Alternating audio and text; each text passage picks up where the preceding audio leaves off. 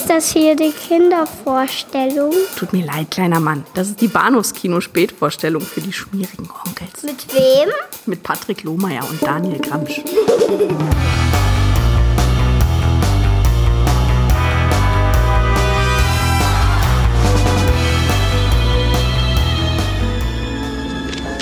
Hallo? Hallo Sydney. Erinnerst du dich noch an mich? Was wollen Sie? Es ist soweit, mein Schatz. Weißt du denn nicht, dass sich die Geschichte immer wiederholt? Jemand geht mit seiner Vorliebe für Fortsetzungen einen Schritt zu weit. Gestern Nacht wurden zwei College-Studenten auf brutale Weise ermordet. Es wimmelt von Polizisten. Er hat siebenmal auf das Mädchen angestochen. Autsch! Hi, Gail Weathers, die Autorin der Morde von Woodsboro. Sie ist eiskalt. Sei nett, ohne sie würden wir nicht mehr leben. Ja, ich weiß, steht alles in ihrem Buch. Den Film dazu muss ich sehen. Jemand will nicht, dass der Albtraum ein Ende nimmt. Sydney! Kannten Sie die Fühlen Opfer? Sie sich durch die Morde bedroht? Was soll ich bloß machen? Es ist ein ausgeflippter Psychopath, aber er ist bestimmt aus dem Bekanntenkreis. Wollt ihr tatenlos zusehen und abwarten, bis der nächste drauf geht? Ich glaube, da ist jemand scharf auf Teil 2. Und jetzt kommen die Regeln einer Fortsetzung ins Spiel. Regel 1, es werden mehr Leute umgebracht. Regel 2, die Todesszenen sind besser ausgearbeitet. Ich will nur eins wissen, Randy. Wie finden wir den Mörder? Sieh dir die Verdächtigen an. Hallo und herzlich willkommen zur Episode 341 des Bahnhofs Kino Podcast. Mein Name ist Patrick und bei mir ist Boy. Daniel, hallo. Hi, hallo. Ja, ja. Zu mir hat es nicht gereicht. Also, Solange, solange du mich nicht Reg nennst, ist alles in Ordnung. würde ich, auf die Idee würde ich niemals kommen. Also, du hast auch schöneres Haar. Noch. Noch. Ja. Ja. Welche Beleidigung muss sich Reg anhören im Laufe des Films von, von Mike, glaube ich? Dass er irgendwie Hm? ein, ein stramm alternder Glatzkopf ist, der auf die 50 zugeht oder so und Ja, no. Er wird ganz mies beleidigt. ja äh, also sagen wir mal so, so, so, so, so ein richtiger Sympathieträger ist Mike auch nicht wirklich. Also Und wir kommen jetzt auch in ein Alter, wo einen solche Beleidigungen auch mehr oder weniger direkt auch treffen dann. Und denkt, hey, ja, natürlich, ja, man fühlt sich immer angesprochen. Hm. der knapp 50-jährige Glatzkopf, das könnte ich sein. Äh, Phantasm 2, falls man es nicht bereits herausgehört hat. Das Böse 2 aus dem Jahr 1988 von Don Ja. Coscarelli ist zum ersten unser Thema und anschließend sprechen wir über Scream 2 oder Scream 2, mag man gerne nach Belieben aussprechen, aus dem Jahre 1997. Mhm. Ja, wir haben das Ganze nochmal belastbar geprüft. Tatsächlich erschien Scream 2 weniger als ein Jahr nach dem ersten Teil. Was eine Ja. Leistung ist, möchte ich behaupten.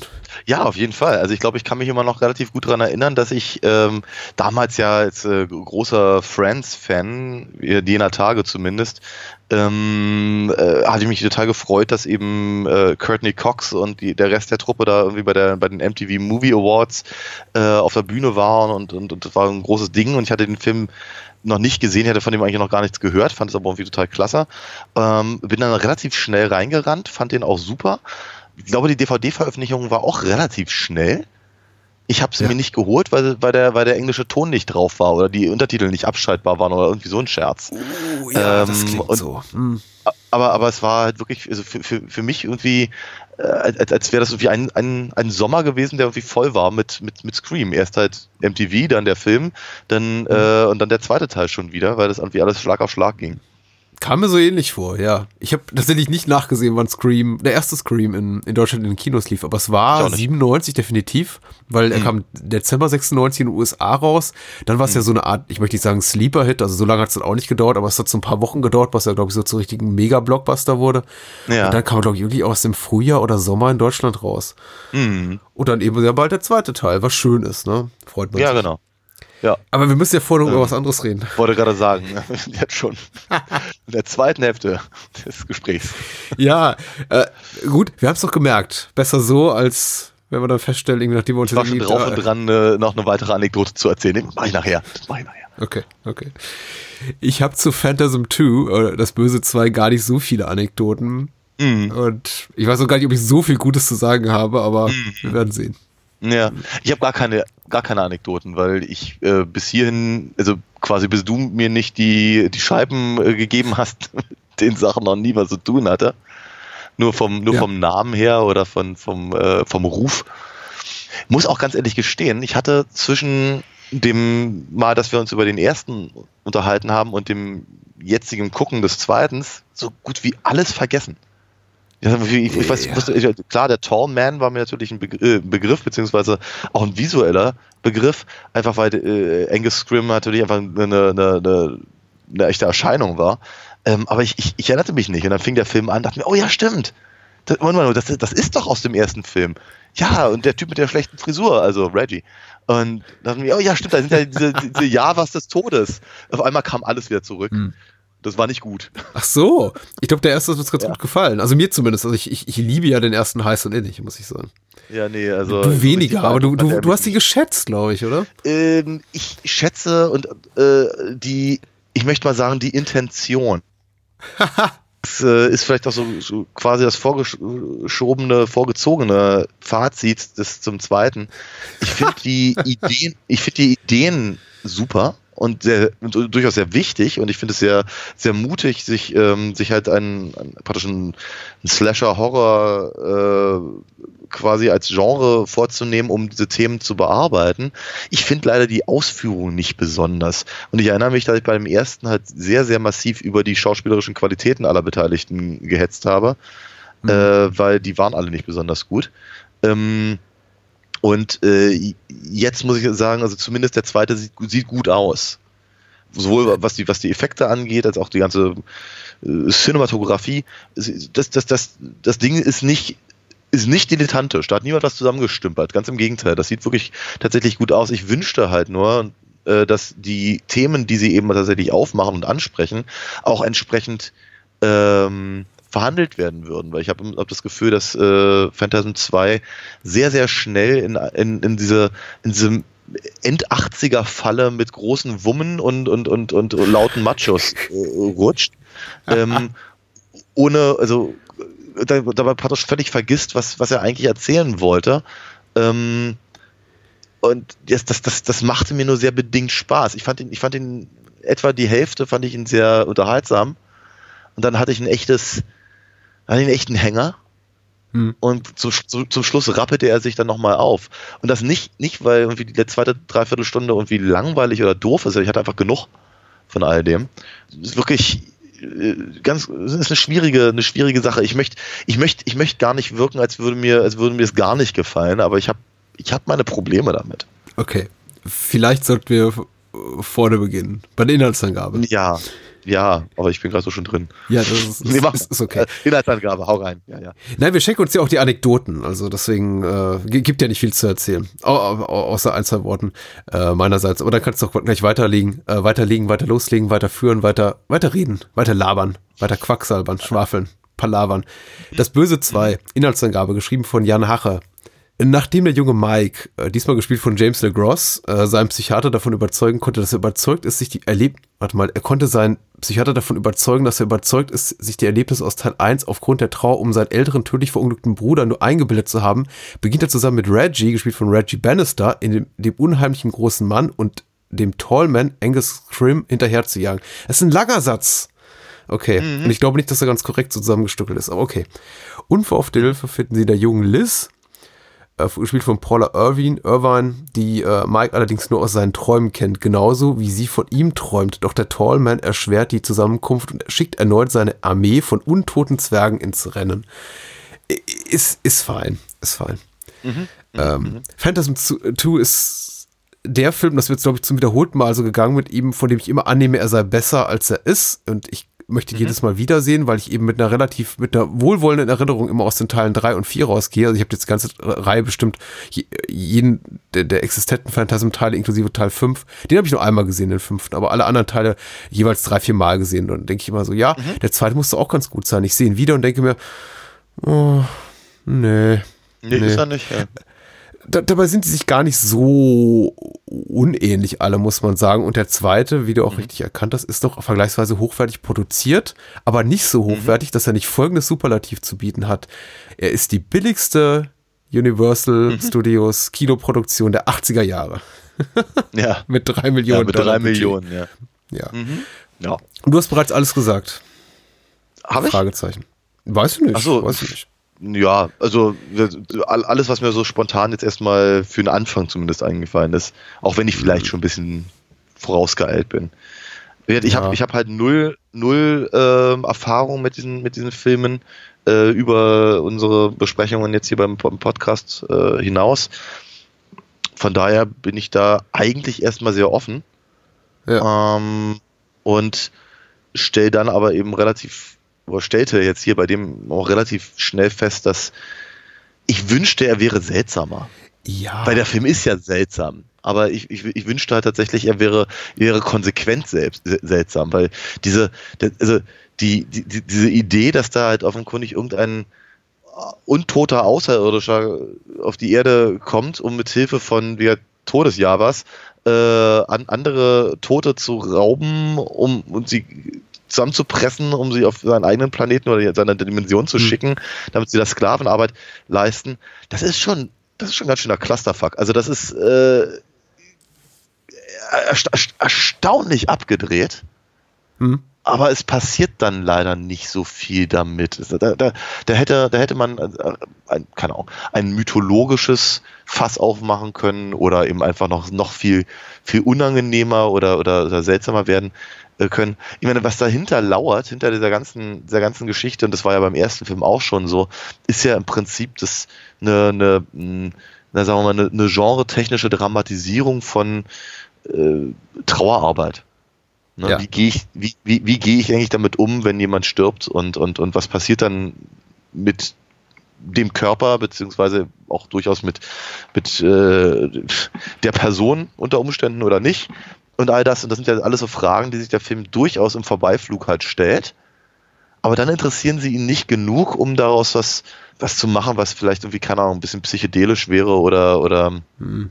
oder eben einfach vielleicht einfach noch größer als nur gro großer Schauspieler schreitet durch, äh, durch durchs Bestattungshaus. Also Ja. finde ich halt schade, weil da, da, da, da steckt halt eine Menge mehr drin. Also wenn ich wenn ich mir vorstelle, was eben was ein oi, was ein Cronenberg oder ein Lynch hätte draus gemacht. Ja, also da schlackern mir die so. Ohren. Ne? Wir hatten ja ein bisschen über die Genese des ersten Phantasm-Films äh, geredet und ich glaube nicht äh, unentscheidender Faktor für das Gelingen, für das abstruse, absurde, idiosynkratische, surreale Gelingen des ersten Teils war ja, dass Don Coscarelli nach eigener Aussage keine Ahnung davon hatte, wie man Horrorfilm macht und einfach nur Ja. Geld verdienen musste, wollte. Und ihm jemand gesagt hat, dann mach doch einen Horrorfilm. Und er eben ungefähr das Beste da zusammengestückelt hat, was ihm einfiel, ohne wirklich Ahnung zu haben, wie jetzt Horror-Erzählmechanismen so funktionieren. Und heraus kam eben Ja. Phantasm, dessen maßgeblicher Reiz eben daran liegt, dass er so ist wie kaum ein anderer Horrorfilm dieser Zeit, nämlich einfach nicht Ja. willens, eine kohärente Geschichte zu erzählen, eben auch teilweise einfach so Erzählfäden liegen zu lassen und irgendwie neue Themen reinzuschmeißen, die nicht, äh, die, die, die eher, sagen wir mal so, den, den, den Bauch als das Hirn treffen. Und ich, ich also, wie gesagt, ich mag ja Phantasm sehr gerne. Äh, und ich bin immer wieder enttäuscht darüber, wie Phantasm 2 versucht, dieses, dieses, ja, jetzt, ich überstrapaziere das Wort wahrscheinlich heute wieder über Gebühr, aber dieses idiosynkratische Ding, was Teil 1 ist, Meisterstück, wie ich finde, in so ein klassisches 80er, spät 80er Jahre Action-Slasher-Korsett zu pressen. Und Ja. wieder und wieder dachte ich, ja, oh, der sieht ja aus wie hier Nightmare on Elm Street 3 und da sieht er wieder aus wie Freitag der 13. 5 und da wieder wie so ein bisschen wie ein Sly, äh, ähm, äh, Entschuldigung, Schwarzenegger Actioner, ohne natürlich hier die Production Values zu haben und Ja.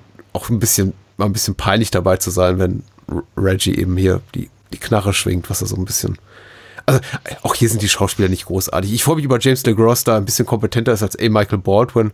Es wirkt aber auch sehr komisch, dass er äh, plötzlich neben anderen Typen steht und dann so tut, als wäre sei er nichts, als wäre dieser Typ eben der gleich wie aus Teil 1, was er offenbar nicht ist.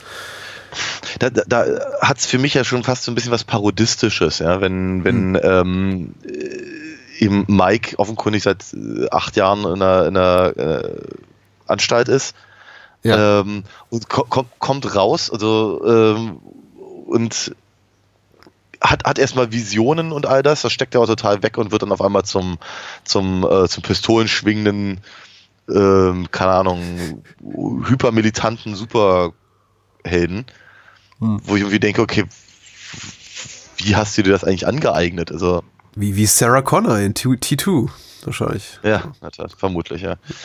Naja, also ich, ich finde ich find dieses Korsett auch nicht wirklich sehr passend muss ich ganz ehrlich sagen. Es ist halt, es ist auch schade, weil eben auch, ich glaube, also, weil äh, hier Reggie Bannister äh, fa fast eben noch das, das Authentischste ist in dem ganzen Film.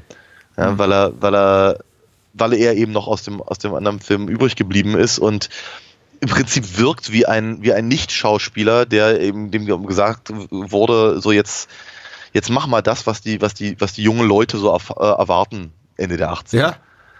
Und äh, damit, damit wirkt er ehrlicherweise ein bisschen überfordert, aber eben ja. in irgendeiner Form fast authentisch. Mhm. Bei dem, bei, bei, bei äh, James LeGros ist es, ist es schwierig, weil ich glaube, der, der, der, der wirkt halt auf mich so, als würde er sich eben, naja, der ist angepasst. Mhm. Der, der, der, der passt halt mit seiner gesamten Art, mit seinem, mit, mit, mit seinem, mit seiner Physiognomie und mit dem, was er tut, passt er in die Rolle, passt er in den Film, passt er in die Zeit. Ähm, aber er passt nicht in meine persönliche Logik einer solchen Geschichte. Und da hätte ich dann tatsächlich lieber jemanden gehabt, der vielleicht noch ein bisschen weniger Schauspielern kann, aber dafür auch tatsächlich das transportiert, was ich denke, was der Film zumindest transportieren sollte wenn mhm. eben solche, solche Sachen aufgemacht werden. Dann ist es aber eben auch schwierig, also diese, du hast natürlich völlig recht, der Film versucht ja eine Logik reinzubringen, die der Film, der, der erste Film nicht hatte, ähm, schmeißt dabei aber eben auch die Logik der realen Welt halt völlig über, über Bord, ne? dann, wenn sie dann eben durch, durch diese ganzen Geisterstädte fahren. Ähm, aber gleichzeitig wohnen da eben offenkundig auch noch Leute und dann kommen sie eben in, in, in dieses Haus von dem Onkel von äh, Alchemy und äh, da funktioniert natürlich das Licht und ist alles relativ sauber. Mhm. Aber es ist natürlich alles, alles, alles äh, äh, zu, zu, zugenagelt und so. Ich denke mir, wie funktioniert denn das alles? Das ist doch, das ist, das, nee, also sorry.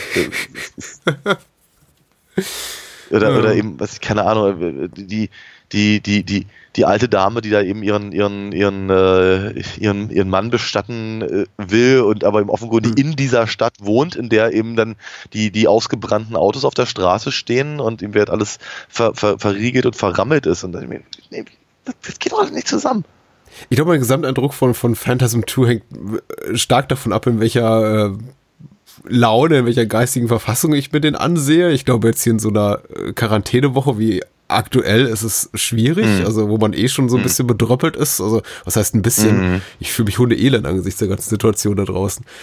Äh, ja. Da draußen, weil ich gucke ja nur von drin nach draußen, ist ja ein bisschen öde. Aber ich gucke Phantasm 2 und dann habe ich eben keinen großen Spaß dran. Ich glaube aber, dass ich tatsächlich in, in, der richtigen Atmosphäre zu einer anderen Zeit vielleicht, an einem anderen Ort durchaus mehr Spaß dran hätte, weil er ist ja teilweise schon amüsant. Und ich glaube, er hat auch, mhm. er hat auch jede Menge Elemente, die mich in, in einer anderen Stimmung wahrscheinlich sogar erfreuen würden, die mir Spaß machen würden. Also ich finde zum Beispiel, der ganze Film wirkt eigentlich auf eine sehr, sehr charmante Art und Weise dilettantisch die ich ja fast schon ja. wieder ganz, ganz süß finde hier und da. Also wie jemand, der halt wirklich Actionfilme zuhauf konsumiert hat und Horrorfilme konsumiert hat und das Ganze versucht eben so zu adaptieren mit den bescheidenen Mitteln, die die Coscarelli zur Verfügung hat. Und es funktioniert da eben nicht so ganz, weil er hat eben Schauspieler wie Reggie Bannister und wenn der eben sagt, im Angesicht einer 20-jährigen Playboy-Schüler, oh, hier, mir, mir, mir drückt's ganz schön, ich muss doch wieder ablassen, ich, ich weißt du, ich hatte ja seit einer Woche keine Frau. Dann ist man schon so ein bisschen, also da sitze ich davor und habe schon diesen leichten Fremdscham-Moment, denke mir, oh, mm. ja, ähm, okay. Oder hier, ähm, was ich auch ganz toll finde, wo sie in diesem, in diesem, in, dieser Hütte übernachten und äh, Reggie liegt auf dem Bett und äh, Mike kommt rein und sagt, äh, Reggie, wir müssen weiter. Und dann springen eben beide auf. Reggie springt auf dem Bett aus. Sie, sie, sie, sie springen ins Auto und fahren sofort los. Und ich denke mir, warte mal, du warst aber nicht darauf gefasst, dass ihr weiterfahrt. Hab, habt ihr keine Klamotten zusammenzupacken oder irgendwas? Also, mhm. es ist so äh, ganz rudimentäres Verständnis davon, wie diese Art von Film funktioniert, ohne dass man wirklich in der Lage ist, die zu, zu adaptieren innerhalb der Story, die man ja. erzählen will. Ich glaube, Coscarelli hat einen tollen Actionfilm in sich. Ich weiß nicht, ob er ihn schon gemacht hat. Ich habe die meisten seiner Filme gesehen, aber ich glaube, so einen reinen Actionfilm hat er noch nicht gemacht. Aber der ist es nicht. Mhm. Ich wünschte, mir hätte diese ganzen, yeah, wir sind so cool und wir haben irgendwie abgesägte Schrotflitten und Kettensägen nur mal einfach weggelassen. Er hätte gesagt, okay, wir machen ja am schleimigen ja. Effekt-Horror und zwischendurch läuft eben ein Gescrim durchs Bild und Sphären fliegen und, weil das funktioniert für mich alles ganz gut. Aber dieses ganze so, ja, yeah, wir sind so power, powervoll und dynamisch ist so, mm, mhm. das geben eben auch die, es gibt eben auch seine Besetzung nicht her. Verstehst du? Ja. Ich weiß nicht. Also, Ja. Das ist so mein Eindruck. Ich, ich, ich, ich, verstehe das durch, durchaus. Ähm, ich, bin- mir nicht ganz sicher, ob das der Punkt ist, der mich so sehr stört, muss ich ganz ehrlich sagen. Ähm, also ich, ich, ich nehme den auch wahr und ich sehe auch, dass es ein, ist ein bisschen wie äh, Macho Man.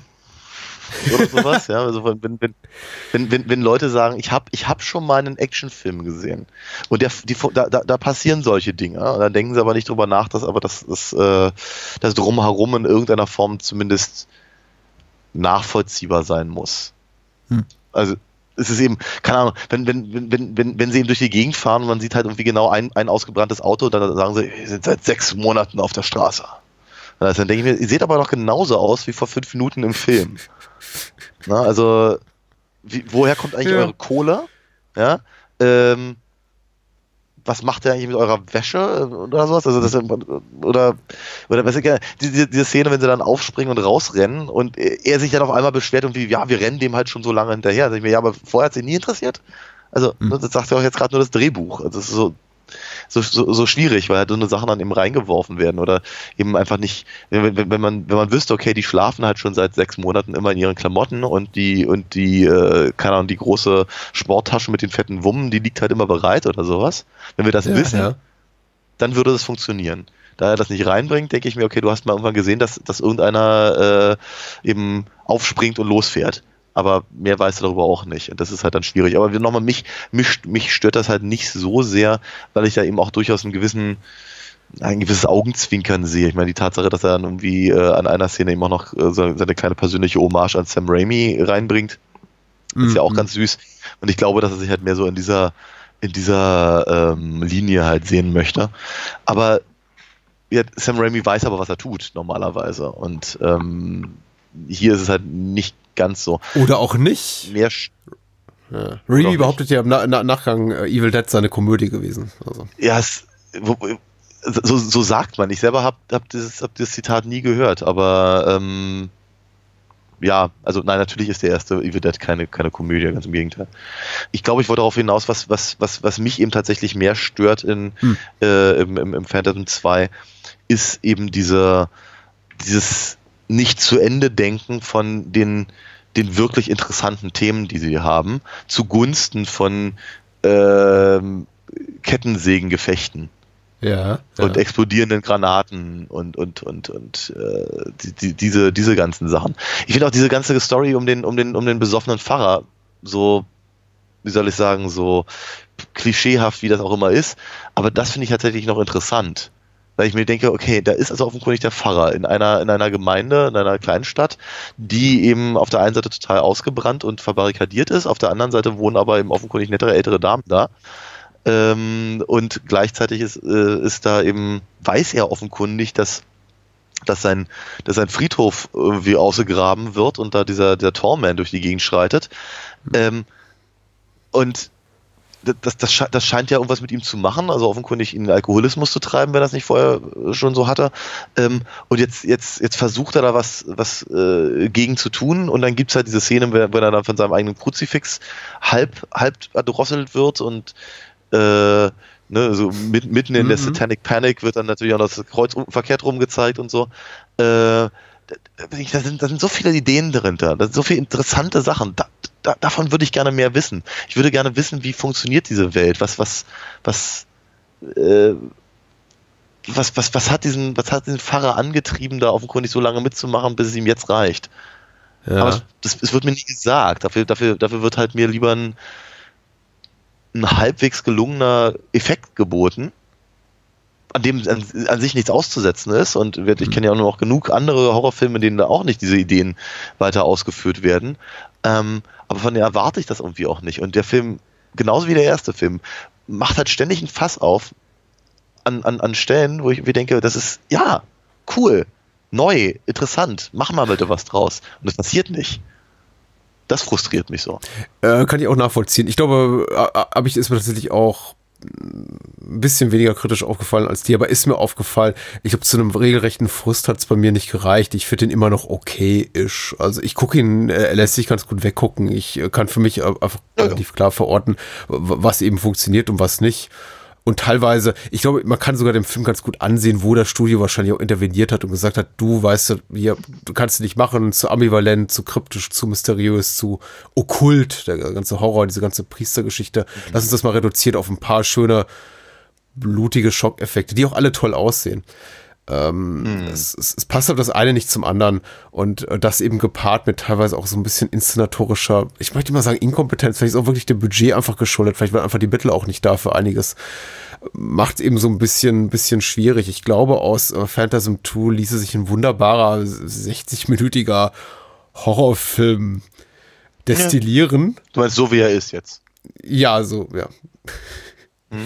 Vieles, was da einfach passiert, möchte ich nicht sehen. Der Film, der, der ich irgendwie kommt ab irgendwie alle fünf bis zehn Minuten wieder auf den Trichter. Ach, wir müssen eigentlich ein cooles, cooles Chase-Movie sein, äh, Road-Movie mit ganz tollen dynamischen Szenen und ähm, dann passiert eben sowas wie diese Spitzelei des Totengräbers, wo eben Reggie und Mike irgendwie drei Meter neben dem ausgehobenen Grab, in dem der Totengräber Ja, ja. gerade rumwerkelt, Ja. parken und sagen, Achtung, er darf uns nicht hören. Und ich denke mir, äh, äh, äh, ist das jetzt schon, warte mal, ist das jetzt schon eine Parodie oder meint die das gerade ernst? Ja, ja.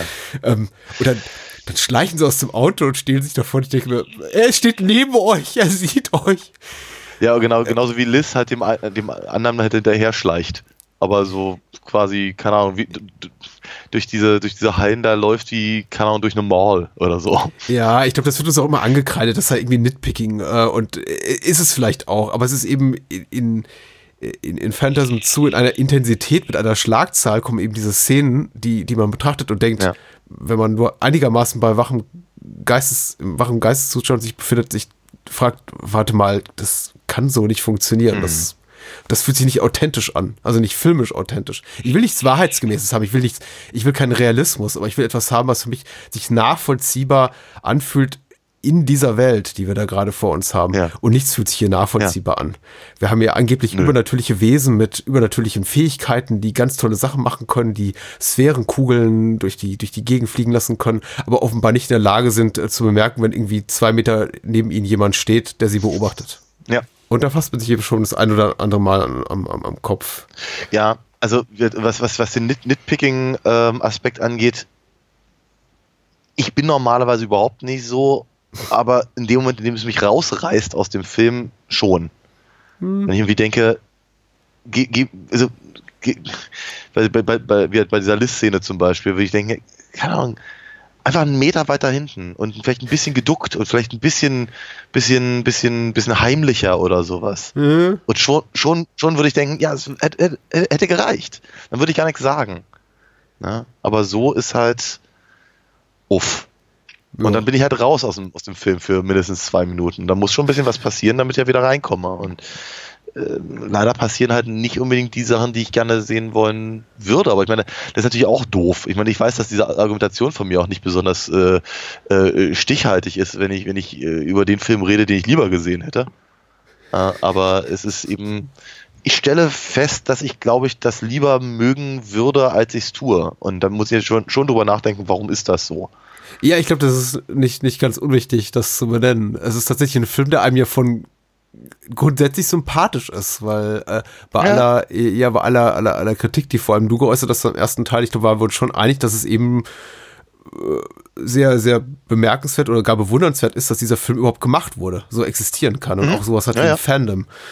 Und äh, auch hier ist ja der Fall, dass man sagt, okay, offenbar haben die mit relativ geringen Mitteln gearbeitet, äh, auch unter Studiodruck, das gesagt hat, hier, wir haben eine ganz tolle Idee, wir machen neun Jahre später ein Sequel zu einem semi-obskuren Horrorfilm, der eigentlich dessen Erfolg darin fußt, dass er eben eine nicht nachvollziehbare Dramaturgie zu bieten hat. Und versuchen das Ganze jetzt mal so in so ein Nightmare on Elm Street 4, Jason 6, was weiß ich, Gewand, zu ja. zwängen, Mhm. ja, Ge- Gewand zu hüllen. Äh, und das ist auch, auch, auch da denkt man, ja gut, das, das klingt jetzt nach, nach einer echt schlechten Idee, aber macht mal, ich Ja. hoffe, es funktioniert. Und klar, deswegen, also ich Mhm. sitze auch tatsächlich, es ist kein Frust, aber ja, ich glaube, ein Gefühl des Bedauerns, das mich irgendwie so durch Phantasm 2 begleitet. Ich gucke mir das an, denke mir die ganze Zeit so, ah, ah, ah, mm, ah. einfach nur ein bisschen weniger hier und da von und ein bisschen weniger Machismo von, von Reggie und Mike und, und dieses ganze, yeah, wir sind die zwei super Dudes und wir reisen jetzt durch die USA und Endzeit, Junge. Gib mir fünf, Brudi. etwas weniger davon, der Film könnte gut sein. Ja. Ja. Ja. Also ich, ich, ich, ich, ich sag mal so, ich, was habe ich gerade vorhin gesagt? Ähm, ich ich, werd, ich glaube, ich werde kein Fan mehr von dieser, Mhm. von dieser Reihe. Aber ich habe schon so ein bisschen das Bedürfnis, die anderen Teile jetzt auch noch zu sehen. Wir können in einem Jahr Ich uns wiedersehen, wie wir es jetzt gemacht haben. Genau, ja, ja, warum, warum, warum auch nicht? Also ich, ich bin dem ja nicht abgeneigt, ja, aber ich befürchte beinahe, also werde ich, ich weiß ja nicht, ich kenne die anderen ja nicht, ähm, aber ich könnte mir fast vorstellen, dass ich mich ja doch relativ viel wiederholen werde im Laufe der Reihe. äh, da, das auf jeden Fall, denn inhaltlich sind sich Teil 3 und 4 nochmal sehr, sehr ähnlich zu Teil 2. Ich würde sagen, sie sind inszenatorisch besser und sie profitieren auch davon, dass eben äh, A. A. Michael Baldwin, der originale Mike, zurück ist und offenbar sich auch der Regisseur mit ihm wohler fühlt, auch wenn das Schauspieltalent immer noch nicht berauschend ist. Aber die Filme sind nicht. Es gibt nicht, glaube glaub ich, den markanten Unterschied, der dich dazu veranlassen würde, zu sagen, ah, jetzt, ja, jetzt sehe ich, was ihr wollt. Weil im Grunde versuchen sie sich auch weiter in den späteren Teilen an dieser, an dieser Slasher-Nummer. Wie machen wir irgendwie aus, aus sowas komplett bizarrem etwas sehr gestreamlinedes? Und das funktioniert eben Mhm. besser im Teil 3 und 4, weil da sind sie eben wirklich nur darauf fokussiert zu sagen, so, okay, wir machen jetzt wirklich gute Video-Horror-Kost. Ja. hier im zweiten haben sie eben versucht, beides hinzukriegen, diesen Spagat und ich Mhm. glaube, plus Actionfilm. Das muss ich Ihnen, das muss ich Ihnen ja durchaus lassen. Da war ich, äh, so in den ersten paar Minuten war ich schon schwer beeindruckt. Also äh, praktisch aus der, aus dieser, ja, diesem, diesem ambivalenten klassischen Horrorfilmende und wie der Böse steht halt irgendwie der doch in der Ecke oder kommt aus dem Schrank oder was auch immer. Mhm. Ähm, halt was, was, äh, praktisch das, das, das als Ausgangspunkt zu nehmen, um, um die Geschichte weiterzuerzählen. Praktisch so direkt, also wir- das kenne ich so in dem Sinne, also in diesem, in, diesem, in diesem unmittelbaren Sinne wirklich auch nur von Evil Dead. Ja. Und selbst da haben sie ja in, in, in, äh, immer, immer so die ersten zehn Minuten äh, dafür reserviert, um die gesamte Geschichte, die gesamte Geschichte davor nochmal nachzuerzählen. Aber wie gesagt, das ist halt, also fand ich, fand ich halt schon nicht uninteressant, sind, dass sie, dass sie, dass sie da eben so konsequent sind und sagen, so jetzt nehmen wir halt hier die Szenen aus dem, aus dem äh, Ende und dann drehen wir halt äh, ein paar Szenen nach, um, äh, um im Prinzip einen direkten Anschluss zu finden. Das fand ich ziemlich cool. Da haben wir doch, das, und, und es funktioniert relativ gut, weil eben auch äh, Reggie Bannister sich nicht so sehr verändert hat. Ja, sie haben ja, ein bisschen ja. die Haare gefärbt und dann ist gut. Ähm, Ja, ja. Das, das, ist, das ist, ist, ist okay und auch, auch, ihre, auch ihre Möglichkeiten zu zeigen, dass sie eben den, den ursprünglichen Mike offenkundig nicht bekommen haben, waren nicht völlig verkehrt. Also ich habe schon gedacht, okay, warum sieht man eigentlich sein Gesicht nicht? Hm. Ähm, dann dachte ich so bei mir, na, es wird vermutlich einfach am, am, am Zeitfaktor gelegen haben. Und dann, als dann der, der andere kam, dachte ich mir, okay, sie haben den Schauspieler nicht bekommen. Äh, oder nicht gewollt oder nicht durften nicht oder was auch immer. Äh, Studio Ähm, hat gesagt, nee, nee, nehmt einen richtigen Schauspieler, weil A. Michael Baldwin ist eben kein echter Schauspieler, also kein, kein Gewerkschaftsschauspieler, er ist ein Laiendarsteller, ein Kumpel von Don Coscarelli. Aber ich werd es auch das, das ist nicht, ich- deswegen sagte ich auch vorhin, der Film ist nicht gestümpert und der ist nicht, äh, da sind keine Dilettanten am Werk und ich fand das schon ziemlich cool, wie sie es gelöst haben. Ähm, auch unter, wie soll ich sagen, Budget-Gesichtspunkten äh, und all das. Also, deswegen sage ich nochmal, ich, ich, ich, ich wiederhole, ich, wünschte, ich würde den Film besser finden, als ich es tatsächlich tue, weil ich glaube, da ist genug drin, was ich rein theoretisch mögen sollte. Das ist ein gutes Schlusswort. Ähm, Ne? Oder so ähnlich. Ich wollte hinzufügen, ich mag die Action. Ich sag, habe jetzt äh, viel, viel, viel geschimpft und gesagt, immer auf, auf das kleine Budget auch verwiesen. Aber ja, effektseitig und eben auch was so Explosionen betrifft und es gibt einen schönen Autostunt. Das sieht schon alles sehr ordentlich aus. Ich wünsche, das wäre in einem besseren Film. Oder wie gesagt, ich wünschte, dass Mhm. Coscarelli hätte gesagt, okay, wir machen einen Actionfilm und wir machen eben Phantasm 2. Hat er nicht und jetzt Ja. haben wir eben den Film, den wir haben. Er führt zu Ja. Besserem. Also ich würde mir fast wünschen, wir hören uns in einem Jahr wieder, Mhm. wenn wir dann noch leben und äh, sprechen über Phantasm 3. Ja, sehr Vielleicht. gerne. Bin ich ja dabei. Äh, Was macht man in so einer Zeit, wo man viel zu Hause sitzt und sich denkt, meine Güte, ist schon scheiße, immer aus dem Fenster rauszugucken, ne? Man sollte Comics Ja. lesen. Ja. Und es gibt einen guten Dringend Umweg, den man nehmen Comics sollte. lesen. Mhm. Auf dem Ja, Weg zu den Comics. also- AlinaFox.de. Sag mal was dazu. Richtig, also äh, die Co- Comics können, kann, momentan kann ich es auf jeden Fall noch verschicken und das tue ich natürlich sehr, sehr gerne. Also wenn, wenn einem langweilig ist und man gerne ein bisschen was lesen möchte, dann bin ich gerne dazu bereit, äh, meinen, meinen Beitrag zu leisten und eben so eine Sachen auch, auch durch die Gegend zu schicken. Gerne natürlich auch mit einer Zeichnung und einer Signatur, wenn das gewünscht ist. Meine ja, meine, meine Comic-Heldin Alina Fox hat natürlich ihre eigene Webseite, da ist ein funktionierender Shop drauf. Nicht viel anderes. Vielleicht habe ich ja jetzt demnächst mal Zeit, das äh, zu ändern. Ich habe es mir zumindest vorgenommen. Ähm, bis dahin kann man natürlich aber auch aufs Comicwerk gehen, auch de. Ähm, dort findet man natürlich ganz viele andere Comics auch von anderen Leuten, äh, Kollegen und Kolleginnen, aber eben auch meine Sachen. Einige zumindest, die eben noch nicht gedruckt sind oder in Auszügen vorhanden sind oder teilweise auch ganz vollständig. Einfach mal comicwerk.de und dann Alina Fox eingeben oder Daniel Gramsch und dann wird man das schon finden. Viel Spaß dabei und ich würde mich sehr, sehr freuen, wenn, äh, wenn ihr die ihr euch in der Krisenzeit äh, mit Kunst und Kultur auseinandersetzt, eben auch Künstler und Kulturelle unterstützt, wie eben uns zum Beispiel und ein paar ja. Hefte kaufen würdet. Ja, ja, finde ich absolut befürwortenswert. Aber ich, und hm? Ich, denke, ich denke, man kann aber noch sicherlich viel mehr Podcasts hören, nicht wahr? Also von ja, dir zum Beispiel. Ja, kann man, kann man sich ja auch, weil wir immer was Schönes zu bieten und alles findet man ja auch im Bahnhofskino Feed, wenn man uns abonniert hat bei, bei Spotify oder iTunes oder TuneIn oder die, Deezer oder Stitcher und wie sie alle heißen oder in seinem eigenen Podcatcher. Ähm, ich glaube, ja, doch klar, zum, zum, zum Zeitpunkt dieses Erscheins, des Erscheins dieser, dieser Episode ist unser, unser Kalitus Way Bonus Podcast Episod, Episodchen auch schon draußen äh, zum Discountpreis von 2 äh, Euro für diesen Monat. Also falls irgendjemand sagt, hm, Patreon oder Steady klingt ja irgendwie schon fein, aber so 5 Euro im Monat für eine Bonus-Episode ist ganz schön schlapp, da jeder macht die Konkurrenz mehr. Ja, sorry. Und ähm, diesen Monat kriegt ihr es für zwei, wenn ihr mal reinhören möchtet. Ihr könnt sie auch danach sofort kündig, äh, kündigen. Aber in jedem Fall habt ihr dann auf jeden Fall einen, einen, einen, einen, einen Künstler, einen Publisher, einen Unabhängigen ähm, wie, wie mich unterstützt. Ansonsten, weiß nicht, steckt das Kind einfach in Daniels Comics. Ich bin, ich bin zufrieden. Wir haben noch ganz viel schönes Programm und äh, bleibt uns einfach treu und gibt was ab. Ich weiß, die Zeit ist scheiße und irgendwie alle denken nur an sich und ich finde es auch vollkommen legitim. Aber erstens bleibt drin, zweitens seid nett zu euren Liebsten und drittens kauft einen Comic oder schließt eine Patreon oder Steady Partnerschaft ab. So. Sehr gut. Äh, Scream 2. Scream 2. Ja, das, äh, der Leitfaden unserer heutigen Episode sind Sequels. Äh, die könnten, naja, ich wollte gerade sagen, die könnten äh, chronologisch nicht weiter voneinander entfernt sein, aber das ist ja auch eigentlich Quatsch. Die liegen eigentlich nur neun Jahre auseinander, aber wenn man so auf die Ästhetik der Filme anguckt, dann sind das eben Welten.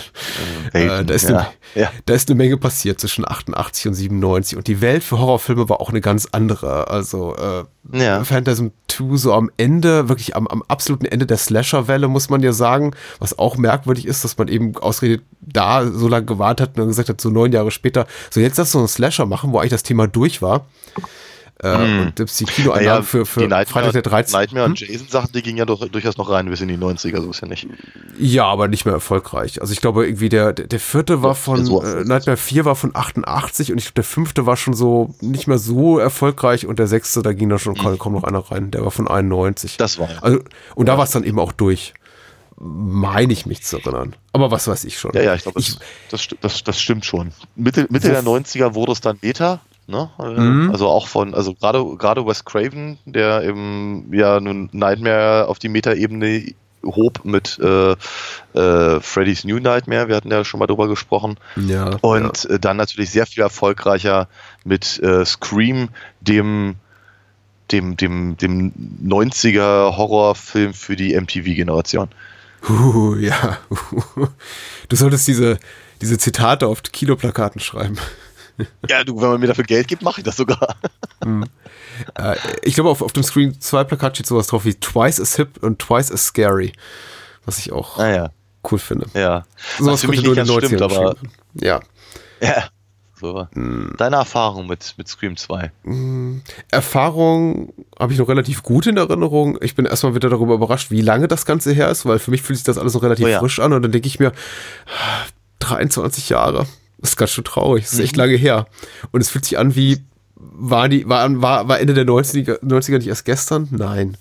Ja. Äh, Scream 2 habe ich im Kino gesehen. Ja, klar, war volljährig, äh, 1997. Ich habe mich schon darauf gefreut. Ich muss sagen, ich war vom ersten damals ein bisschen enttäuscht, habe über den Film gesprochen. Ich bin ja mittlerweile ein mhm. großer Liebhaber, wäre zu viel gesagt, aber ich schätze den ersten Scream sehr. Ich halte ihn für wirklich ein mhm. herausragendes Stück Horror-Kino.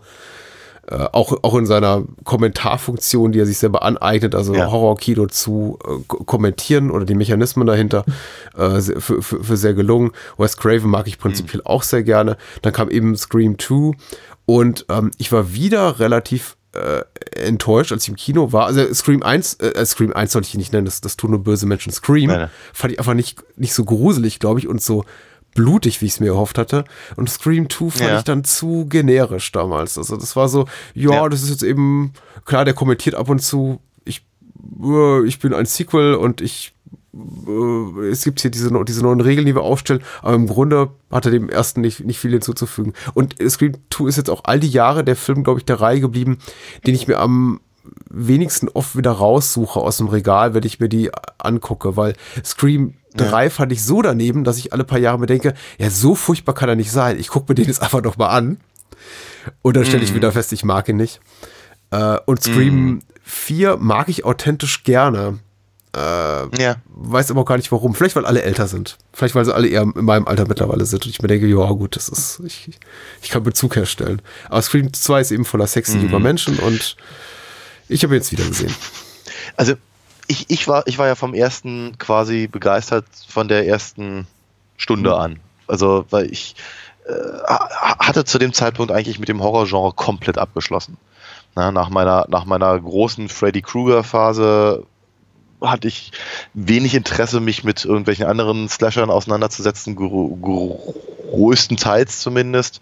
Ähm, hat einfach, es hat, es hat mir einfach nicht mehr so viel gebracht. So ein paar gruselige Sachen zwischendurch mal gesehen, fand ich auch okay, aber so einfach, ja, keine Ahnung, Mörder mit Axt aus dem Busch fand ich halt immer doof. So.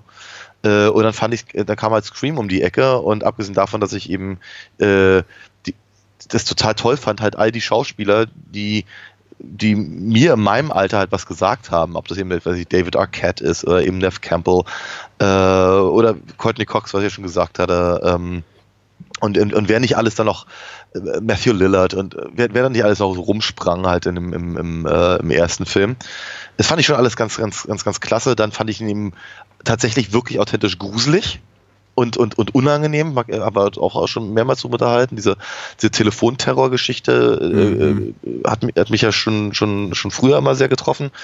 Ähm, und ähm, ich hatte ihn im Kino gesehen, auch in einer, in einer, einer ungeschnittenen Fassung. Und fand das toll. Also mit, mit Gekröse und, und, und, und Fernseher im Gesicht und was nicht alles.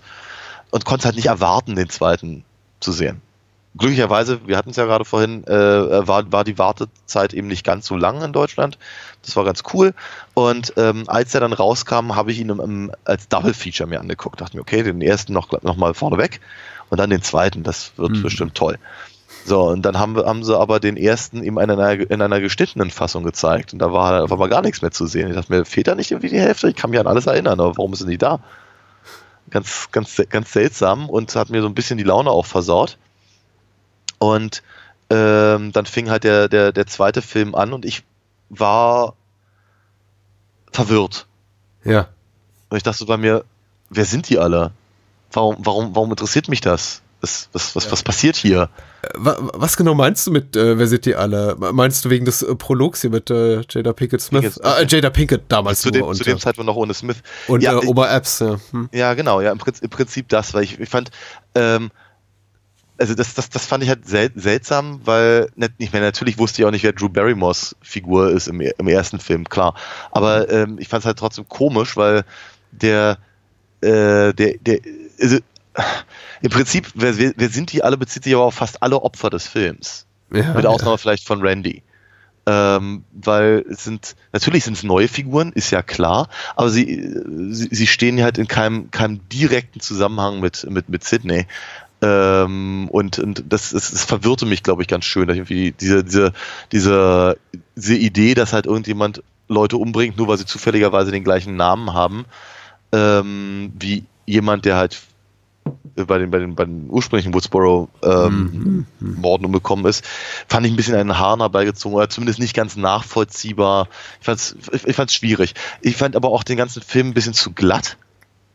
Also gerade auch am Anfang, diese ganze, diese ganze äh, äh, eben die die Kinogeschichte, aber eben auch das Setting an der Uni und all das, ich fand es, war mir irgendwie zu glatt gespült und ich hatte irgendwie so das Gefühl, ne, das ist so ein, das ist so, es, ist, es, es wirkte auf mich damals zumindest so. Meine, meine heutigen Gedanken sind ein bisschen anders, aber damals, versuche ich ja gerade nachzuvollziehen, ähm, hatte ich so das Gefühl, in einem Film zu sein, der eigentlich nicht hätte existieren sollen.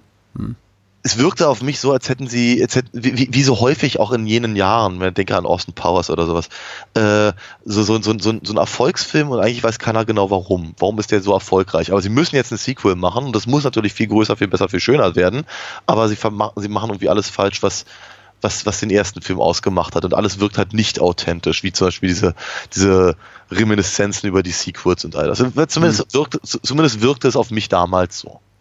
Ich fand auch die, ich fand auch die, äh, die Auflösung fand ich nicht besonders dolle und also so, hm, ich, ich kam halt tatsächlich relativ enttäuscht aus dem Kino und dachte so bei mir, nee, das ist, ist schade. Ich hatte mir halt mehr erhofft vom, vom, vom, also einfach nach dem ersten, den ich halt so, so toll fand.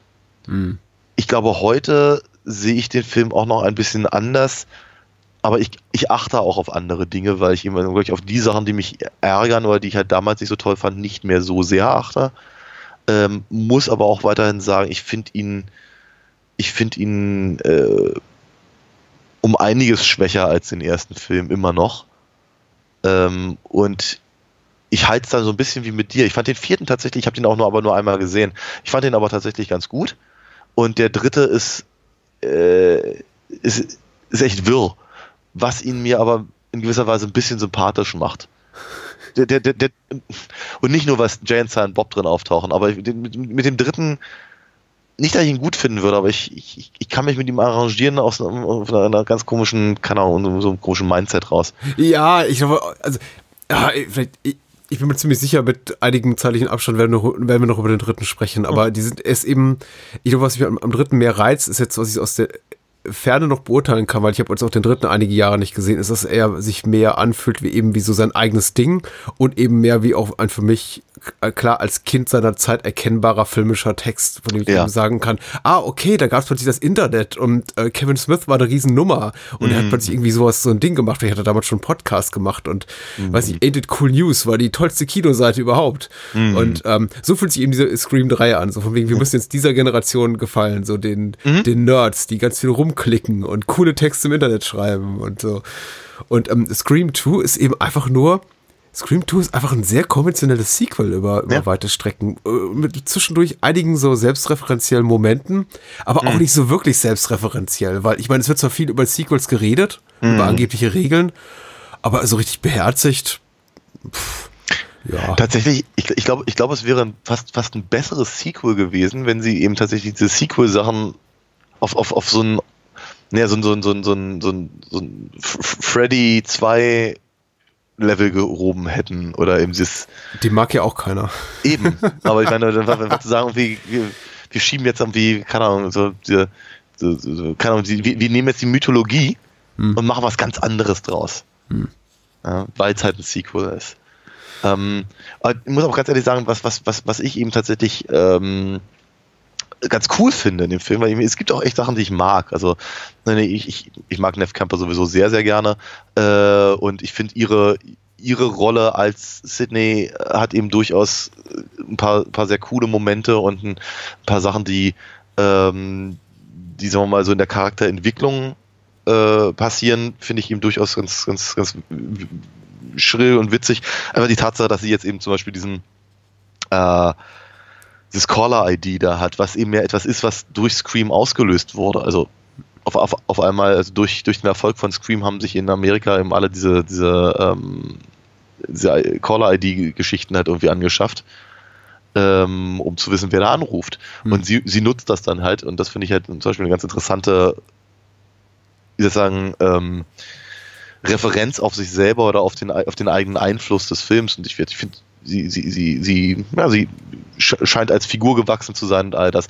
Und der Film hat eben auch durchaus ein paar echt gruselige Momente, muss man auch mal ganz ehrlich sagen. Diese Nummer da mit dem, wenn, wenn, wenn, wenn sie durch das Auto krabbeln, das ist wirklich, das, das, das, das, äh, trifft mich jedes Mal, weil es wirklich unangenehm ist. Ich meine, ich glaube, glaube zwar immer noch, dass es bestimmt 30 verschiedene andere Möglichkeiten gegeben hätte, aus der Nummer rauszukommen. Ähm, aber, wie, aber wie sie es lösen, ist halt sehr ähm, adrenalinlastig. Also das ist schon ziemlich Mhm. cool. Ich mag, ich mag äh, äh, äh, Jerry O'Connell gerne, auch wenn er relativ wenig zu tun hat in dem Film. Es gibt ja dieses, dieses, äh, das alte Mantra, dass irgendwie Hollywood, keine Paare schreiben kann. Und äh, dass Le- Leute, die halt in, in, in Teil 1 irgendwie zusammengekommen sind, auf jeden Fall in Teil 2 wieder auseinander äh, sein müssen. Ja. Und das fun funktioniert ja auch meistens nicht unbedingt, aber hier in dem Fall eben mit, mit Gail und Dewey funktioniert es erstaunlich gut, weil sie eben, weil sie halt äh, das praktisch auf dem, auf dem im ersten Film schon etablierten Charakter der Reporterin in irgendeiner Form basieren. Und ich glaube, sowieso all, alles, was sie mit ihren Figuren direkt tun, äh, machen sie, machen sie gut bis sehr gut. Oder zumindest nachvollziehbar und interessant. Ja, Ähm, ja. Äh, alles, alles, was halt mit ihrer eigentlichen Story zu tun hat, eben mit den, mit dem, mit den, mit den, mit den Morden, mit den, mit der Quasi-Ermittlung, mit dem, mit dem Hintergrund der Mörder und der, äh, der Auflösung, ist alles mehr meh für mich. Ich finde es total, das, das ist ja so eine, in so einer Klammer gesprochen, ich finde es total seltsam, Sarah Michelle Gellar in, der, in, in dieser Rolle zu sehen, nachdem Mhm. sie halt irgendwie schon seit zwei, drei Jahren und wie jetzt Buffy durch die Gegend gerannt ist. Also es ist so wie, Naja, Buffy war 97 bis 2003. Also, Echt? 97? Ja. Ich dachte, das war 94 gewesen. Nee, nee. Okay, war ich falsch informiert wieder mal. Na gut, aber dann, dann, dann mag es dann mag es ja noch irgendwie fast passend sein. Aber ich hatte denselben Gedanken, also von daher, ich kann das komplett nachvollziehen. Ich musste auch nachgucken. ja. Also es ist, es, ist, es ist komisch, sie in einer solchen Rolle zu sehen. Ja. Ähm, auch, auch wenn ich sie trotzdem gerne sehe, auch in der Rolle. Ja. Ich glaube, ich glaube, was ich halt wirklich schwierig finde, ist, dass der Film halt bei Weitem nicht so clever ist wie der erste.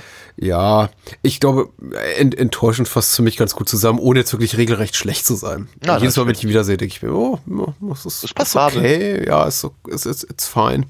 Mhm. Aber ähm, mehr eben auch nicht. Wir sollten kurz die OFDB-Inhaltsangabe dazwischen schieben, so der, der Vollständigkeit halber. Und dann habe ich vielleicht auch ein paar Worte zu sagen. Mhm. Äh, auch zu einigen Sachen, die du gesagt hast. Aber jetzt erstmal hier das ähm, äh, vor der vor der Kühe die Pflicht. Äh, zwei Jahre nach, äh, nach der Mordserie Woodsboro versucht Sidney Prescott, gespielt von Nev Campbell, ein normales Leben als Studentin am College zu führen, obwohl Step, die Verfilmung von Gail Weathers, Courtney Cox Bestseller The Woodsboro Murders, gerade im Kino anläuft und das Interesse wieder aufflackert. Als zwei Studenten bei der Premiere von Step ermordet werden, wird schnell klar. Erneut schlägt ein Killer zu, der sich an den Woodsboro-Morden orientiert und, auch auf, und es auch auf Sidney abgesehen hat, zumindest mit Gail Dewey Riley, David Arquette, äh, Dewey Riley, Entschuldigung, und Randy Meeks, gespielt von Jamie Kennedy, den anderen Überlebenden der ursprünglichen Mordserie, sucht Sidney nach dem Täter. So. Äh, ja, Love Story wollte ich erstmal sagen, wa- was du sagtest, finde ich auch tatsächlich ganz gut gelöst, ganz gelungen gelöst. Liegt vielleicht auch nicht zuletzt an der, an der Chemie zwischen Courtney Cox und David Arquette, die sich ja auch ins wahre Leben übertragen hat. Das Mhm. Witzige ist, ich bin eben kein Friends-Gucker, äh, Mhm. ungleich zu dir. Für mich ist das Bild, was ich habe, so als von Courtney Cox als, als öffentliche Person, als Schauspielerin komplett geprägt von den Scream-Filmen, weil ich sie Ja. auch nicht wirklich irgendwo anders je bewusst wahrgenommen habe. Und sie eben mit äh, David Arquette zu sehen, ist so, gerade, also in den Rollen, die sie spielen, macht es für mich immer so absolut unwahrscheinlich, dass die beiden auch im wahren Leben ein Mhm. Paar sein können, was sie ja, glaube ich, für über zehn Jahre waren. Ja, ja. Weil ich immer denke so, ja, wirklich, der, der, hump, humpelnde, piefige, klei, kleine Kopf, äh, also klein im übertragenen Sinne, er wirkt einfach klein, wie ein kleiner, ein kleiner Mann, ein schmächtiger Mann, genau. Mhm. Und äh, Courtney Cox, die Star-Reporterin, äh, naja, e e- egal, äh, finde ich zu amüsant, ohne das jetzt irgendwie in irgendeiner Art und Weise wertend, wert, wertend meinen zu wollen. Ansonsten, ja, ich, ich gehe mit vielem von dir, dir konform. Ich werde mir eben auch gewünscht, sie machen, machen mehr draus. Sie greifen mehr von dem aus, was sie im ersten, was vor allem Kevin Williamson hier auf, auf drehbuchseitig gemacht hat, nämlich mehr zu kommentieren, mehr auch zu reflektieren über, Mhm. über, ähm, über Tropen, über Mechanismen dieses Genres des Horrorfilms oder des Ja. Subgenres des, des, des Slasher-Horrors, statt einfach nur zu sagen so, oh, okay, das ist ein Sequel und äh, wir referenzieren eben mal ein paar Mal die Tatsache, dass es sich eben um ein Sequel handelt, aber wir machen eben nicht so viel draus. Ja. Und die Art und Weise, wie es gemacht wird, finde ich eben auch so ein bisschen schwach. Das ist also auch, muss man auch sagen, zugegebenerweise, glaube ich, der Zeit einfach geschuldet. Wir haben halt nicht diese, diese Hyper-Geek-Kultur, wie wir sie heute haben, wo man eben auch relativ obskure Referenzen machen kann in einem Film oder auf obskure Texte verweisen kann, andere Filme und Leute sagen, ah, ja, ich klar, ich kapier den Gag. Äh, 97 kommt man das anscheinend noch nicht, da musste man, wenn eben eine, eine, eine Filmklasse in der in der Highschool oder im College über Filme redet, darf sie nur Sachen nennen wie Godfather 2 oder T2 oder, oder Aliens. Und ich denke mir so, oh ja, Was. Besseres ist euch, ist euch nicht eingefallen? Doch irgendjemand schreit Haus 2 rein, was, was ich Mhm. dann irgendwie schon ganz nett finde. Aber ich denke, gerade diese Szene hätte so davon profitiert, wenn tatsächlich das alles so ein bisschen Ja. na, mehr ins Granulare reingegangen wäre, so ein bisschen mehr auch anerkannt hätte, dass im Kino vielleicht auch Leute sitzen, die das Genre oder die das Subgenre des Slasher-Films bereits in- und auswendig kennen, die sich Mhm. auch irgendwie gedanklich schon mit Sequels auseinandergesetzt haben und vielleicht auch Ja. gerade mit der Frage, welches Sequel ist besser als das Original. Und da hätte man mehr machen können, als einfach nur die alleroffensichtlichsten Beispiele zu nennen.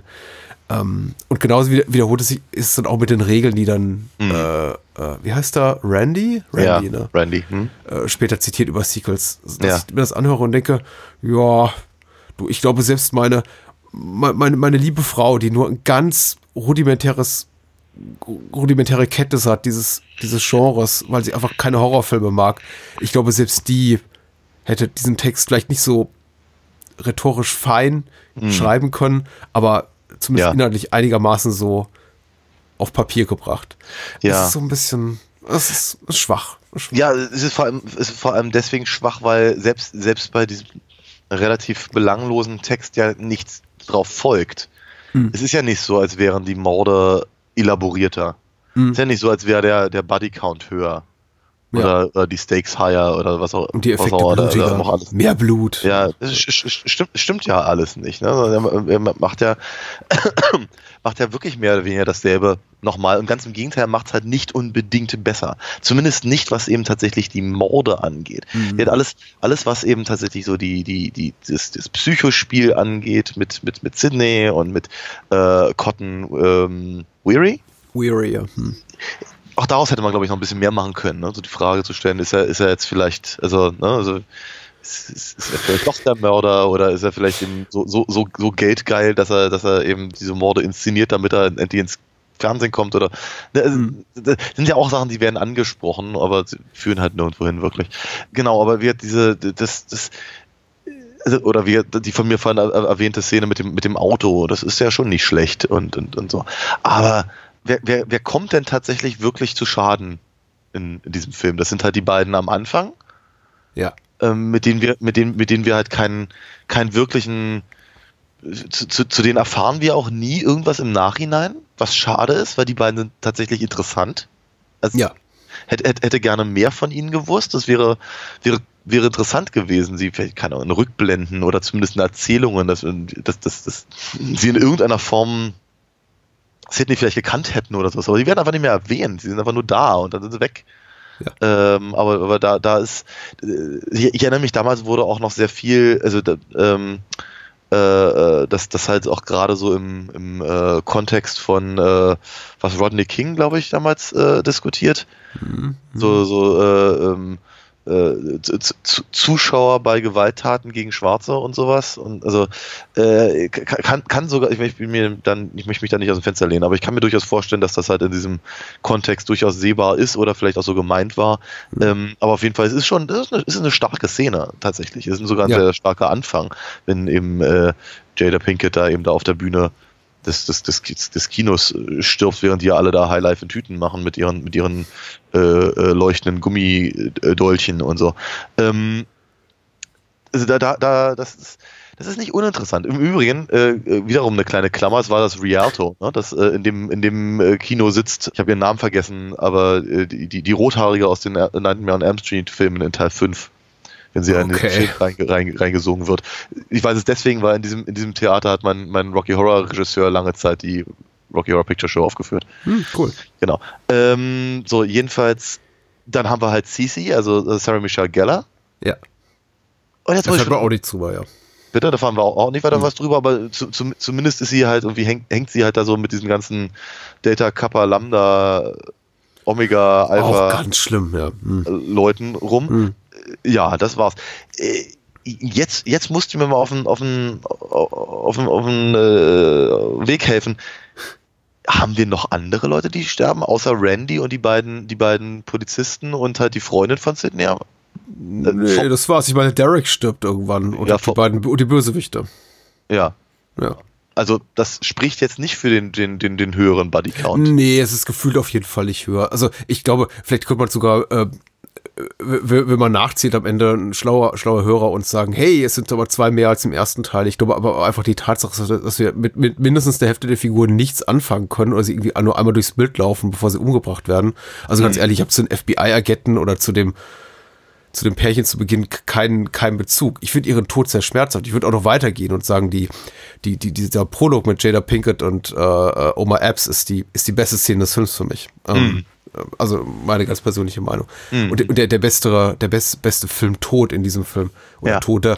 Ja. Äh, aber du hast schon recht, sie hat keinen, keinen emotionalen Nachhall. Also ja, ganz, ganz im Gegensatz, äh, im Gegensatz zu der, äh, zu der, zu der Szene halt ganz am Anfang vom, vom ersten Teil mit Drew Barrymore. Ja, genau. Ja, weil das ist, das ist, äh, der, der, der Nachhall zieht sich halt durch bis zum Ende des Films im Prinzip. Ja, richtig. Ja. Und das ist auch ein Tod, der thematisiert wird im ersten äh, mhm. Film, nämlich, oh, da ist jemand gestorben. Ja, das ist schlimm. Ähm, das ist, kennen wir hier nicht in unserer Stadt. Ja, das ist ganz furchtbar, genau. Lass uns mal besser aufpassen, da geht ein Mörder hier über den Campus. Während es im zweiten eben so ist, da wird ein Pärchen umgebracht vor ja. 200 ekstatisch feiernden Leuten im Kino. Und da wird erwähnt, ach so, übrigens, die wurden ja umgebracht. Ähm, egal, Party. Ja. Also, ich glaube, der Film argumentiert sich, konnte sich so ein bisschen rausargumentieren oder Williamson mit seinem Drehbuch, in dem er sagt, so, ja, es hat ein Sequel, da gelten andere Regeln und man muss eben irgendwie nicht de dem gehorchen, was so, so das Original macht. Und ich meine, äh, Freitag der 13. Teil 2 war auch schon weniger irgendwie in, in einem richtig ja, emotionalen Horror verhaftet, als jetzt irgendwie der zweite, der dann eben so mehr in die reine, Re äh, Richtung ging, lass uns einfach Leute abmetzeln. Und bei, mhm. beim ersten hatte der irgendwie der Killer oder die Killerin, Achtung, Spoiler, noch ein Motiv, weil da war es ja Jasons Mutter im ersten. Ja. Also ich persönlich halte es eben auch für, für, für schwach. Mhm. Ja, es ist Kanonenfutter eben, die, die, die Opfer im zweiten. Mhm. Und das finde ich eben auch so ein bisschen schade. Und ja, selbst die, die. Hm? Ja. Würde er sagen, mit Ausnahme von Randy. Hm. Ja, und selbst, und, und dessen Tod ist dann so unspektakulär, dass ich es irgendwie fast schon ein bisschen schade finde. Ihm hätte ich einfach einen besseren Abgang gewünscht, weil in dem Moment, wo er da mit seinem Handy steht, am, ja. äh, vor diesem Übertragungswagen und auf und ab geht, denke ich mir, wann geht die Tür auf? Und ich weiß, dass ich mir das damals schon im Kino dachte. Ja, klar. Weil, weil wir hatten so eine ähnliche Szene auch schon im ersten Teil. Und ja. ich dachte, okay, werden sie nicht machen. Ihnen wird das Besseres einfallen, weil das haben sie ja schon mal gemacht. Aber na, sie machen es doch mal. Und ja äh, Tod ja. durch Messer in die Brust ist eben auch nicht so wahnsinnig spannend und Ah, und dann am Ende haben sie nicht mal den Mut, die zwei Hauptdarsteller umzubringen. Courtney Cox und David Arquette überleben, hm. obwohl sie acht Messerstiche in die Brust kriegen. Ja. Aber was eben auch, also was, was, was mir halt fehlt, ist äh, eben auch so ein, so dieser, dieser, dieser stalkerige Aspekt oder dieses, dieses äh, so, der Ghostface, mach, Ghostface macht halt relativ wenig in Scream 2 läuft ja. ab und an mal ein bisschen durch die, hinten durch. Er hat ein paar, paar wirklich gute Auftritte, aber ähm, ja, darf halt einmal ein bisschen durch das Haus jagen und das war's dann ein bisschen halt. Mhm. Naja, und dann halt die Sache da in dem, in dem, in der, auf dem, hier in dem, in dem Aufnahmestudio oder was. Ja, richtig, richtig. Ja, ja, Genau. Aber mir fehlt halt, mir fehlt halt echt sowas wie so eine, wie, wie die Szene, wie, wie halt der, der Abgang von Rose McGowan zum Beispiel im ersten mhm. Film. Ja, wo ich irgendwie das oh, Gefühl ja. habe, dass es, da ist, da ist, da, da ist einfach sehr viel Gespür gewesen, weil da, die machen ja auch eine Party, obwohl halt irgendwie Ausgangssperre ist und was nicht alles, ne? Und dann, dann, dann, dann, äh, nimmt sich halt im Prinzip der, der, der, der Killer äh, diesen Topos, diesen Horrorfilm Topos, äh, macht er sich zunutze und ähm, und es ist halt eine, eine ernstzunehmend bedrohliche Szene und außerdem wirklich ein, ein sehr unangenehmer äh, Tod für, für Tatum, also die Figur von, von Rose McGowan und all das, mhm. äh, der dann eben auch noch, auch noch einen weiteren Impact hat, eben auf Sydney als Hauptfigur und, und sowas. Und das, das findet halt hier nur sehr bedingt statt. Also selbst, selbst Randys Tod ist dann halt auch irgendwie nicht, also sie, sie, sie sind dann, sie sind dann halt einfach noch ein bisschen äh, motivierter den Mörder zu finden oder so. Ja, ja. Schade, ja. schade eigentlich. Aber ja, ganz abgesehen davon, es, es gibt aber, wir sind ja schon wieder so viel am, am Meckern, es gibt ja eben auch viele Sachen, die ich ja durchaus mag. Ich, also ich finde das Selbstreferenzielle alleine, was eben diesen Stab Film im Film angeht, finde ich ja durchaus sehr komisch. Ich finde es sehr, sehr großartig, dass sie tatsächlich Tori Spelling gekriegt haben. Mhm. Sie das ja auf diesen, auf den ersten, auf diesen Satz aus dem ersten Film da bezieht, finde ich irgendwie nett. Auch Luke Wilson und, und Heather Graham finde ich irgendwie nett, dass sie da auftreten. Ich mag David Warners Mini-Auftritt. Ja, ja. Auch, auch Aus dem Nichts, aber gut. Ja, der hat auch nicht, nicht wirklich was großartig zu tun in dem Nee. Film. Es ist einfach nur, eine, glaube ich, nur eine Referenz, dass man sagt, okay, hey, dich kennen wir doch aus- irgendwie aus dem Omen, mindestens. Ähm, und so, aber ich mag, ich, ich- Gott, ich meine, ich mag David Warner und ich sehe ihn immer wahnsinnig gerne und der kann mir aus dem Telefonbuch vorlesen.